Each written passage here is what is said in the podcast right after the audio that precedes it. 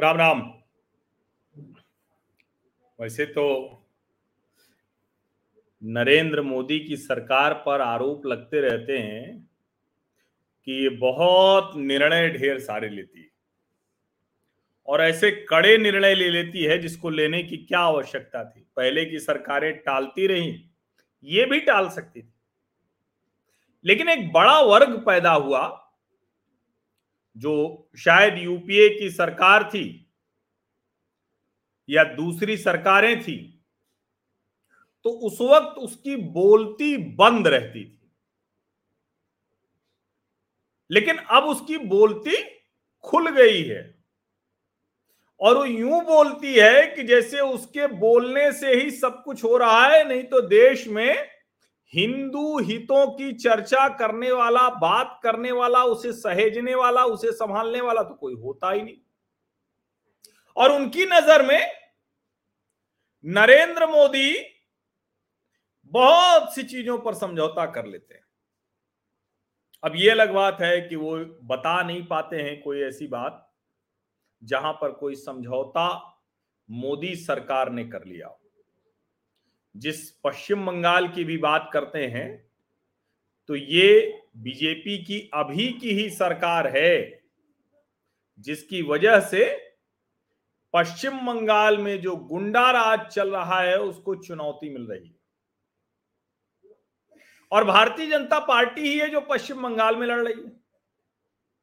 पूर्वोत्तर में भी वहाँ की समस्याओं के स्थायी समाधान की तरफ़ बढ़। रहे हैं हालाँकि मणिपुर एक काले धब्बे की तरह है, जिसने देश को शर्मसार किया है।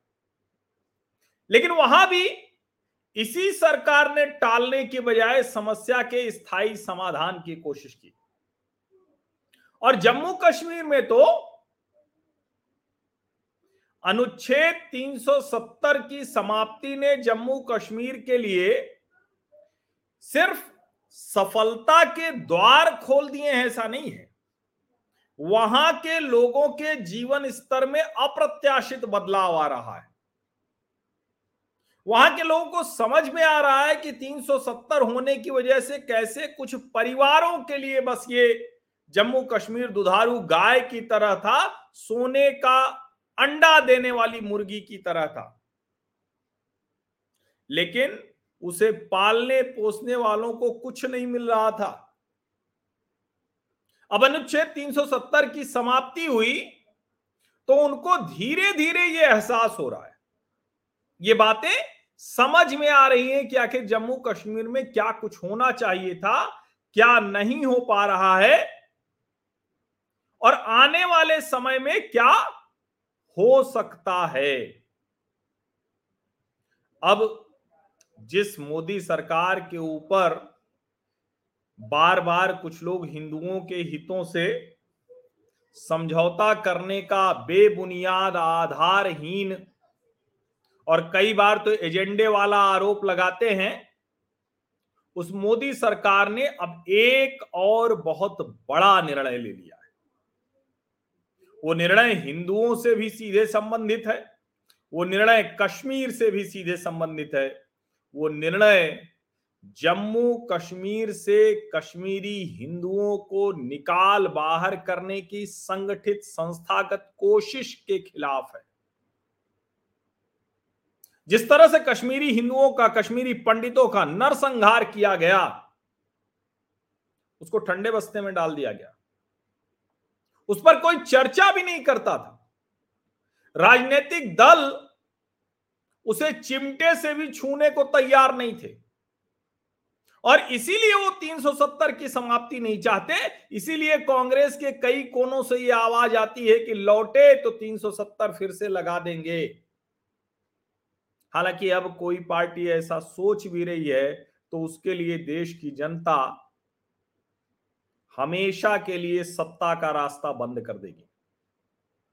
लेकिन अभी नरेंद्र मोदी सरकार ने 370 की समाप्ति के बाद बड़ा निर्णय लिया है, ऐतिहासिक निर्णय लिया है, और वो निर्णय है चौतीस वर्ष बाद हिंदुओं की, कश्मीरी हिंदू, कश्मीरी पंडितों की जो हत्या की गई थी, जो नरसंहार किया गया था, उसके मामले खोले जाएँगे। भारत सरकार का यह निर्णय अपने आप में अति महत्वपूर्ण है। और इसमें सबसे पहला केस, कश्मीरी पंडित आपको ध्यान में होगा, जस्टिस नीलकंठ गंजू, जिनकी हत्या उन्नीस सौ नवासी में जम्मू कश्मीर लिबरेशन फ्रंट के आतंकवादी यासीन मलिक ने की थी। उनका मामला सबसे पहले खोला जा रहा है। जस्टिस गंजू ने जेकेएलएफ के आतंकवादी मकबूल भट्ट को सजा सुनाई थी। मकबूल भट्ट को फांसी की सजा दी गई थी, क्योंकि मकबूल भट्ट ने जो भारतीय राजनयिक रविंद्र महात्रे, उनकी हत्या की अब जो एसआईए है, स्टेट इन्वेस्टिगेशन एजेंसी, वो नीलकंठ गंजू की हत्या के मामले की नए सिरे से जाँच करेगी। उसके पीछे की साजिशों की जाँच होगी, और कहने को कोई कह सकता है कि अरे इतने वर्षों बाद उन्नीस सौ नवासी नब्बे का मामला है, चौतीस वर्ष हो गए, साढ़े तीन दशक बाद हासिल क्या करेंगे? लेकिन हासिल तो होगा ना। क्या कुछ हुआ? और बाकायदा इसके लिए एक वेबसाइट, ईमेल आईडी भी दी गई है।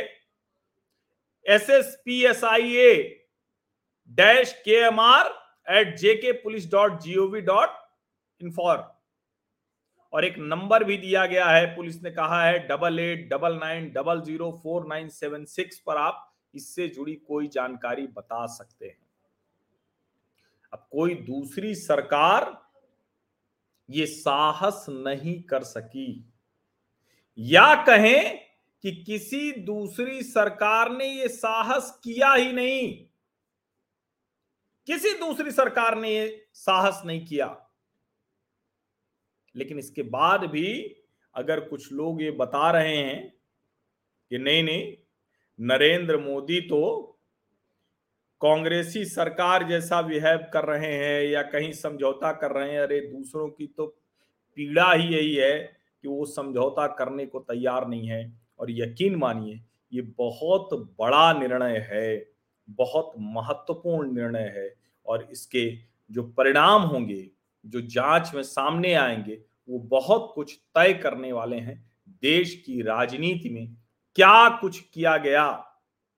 किस तरह से भारत की राजनीति में जो फर्जी सेकुलरिज्म था, उसकी आड़ में क्या क्या हुआ है?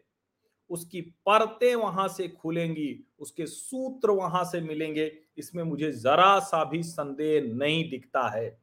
मुझे पूरी उम्मीद है कि ये जब जाँच आगे बढ़ेगी, और अभी तो जस्टिस नीलकंठ गंजू के मामले में ये हुआ है, जब दूसरे मामले भी खुलेंगे तो उन सभी मामलों का, जिसको हम कहते हैं ना कि जब एक मामला सामने आता है, और उसके बाद उसकी परतें खुलने लगती हैं तो जो आतंकवादियों ने जो जो किया है, जो अपराध किए हैं उनके मामले सामने आएँगे।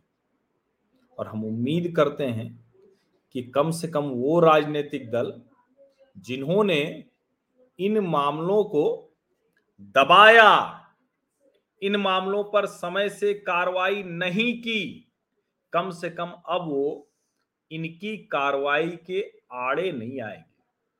अनुपम खेर ने कहा और अनुपम खेर कश्मीरी पंडित हैं। इन मुद्दों पर लगातार आवाज़ उठाते रहते हैं। ट्विटर पर उन्होंने प्रधानमंत्री नरेंद्र मोदी को धन्यवाद देते हुए पोस्ट लिखी है historical happy and relieved to know that government has finally decided to reopen cases of genocide against Kashmiri Hindus murder of justice Pandit Neelkanth Ganjoo is to be investigated first thank you PM Narendra Modi for this historic decision for Kashmiri Pandit community Justice will be delayed but not denied. Jai Hind, the Kashmir Files. अब आपको याद होगा Kashmir files में इसी की बात की गई थी जो विवेक अग्निहोत्री है जिन्होंने फ़िल्म बनाई थी उन्होंने भी इस पर कहा है कि चलिए अब तीन दशक बाद न्याय मिलने की उम्मीद तो कम से कम दिख रही है बताइए कल्पना कीजिए सोचिए इस देश में ऐसे मामलों में भी न्याय के लिए तीन तीन साढ़े तीन तीन दशक लग गए। जस्टिस को मार दिया जाता है और उसका भी मामला इस तरह से टाला जाता है, टाला जाता रहता है। छोटा निर्णय नहीं है। 370 जैसा ही बहुत बड़ा निर्णय है। आप सभी का बहुत बहुत धन्यवाद इस चर्चा में शामिल होने के लिए।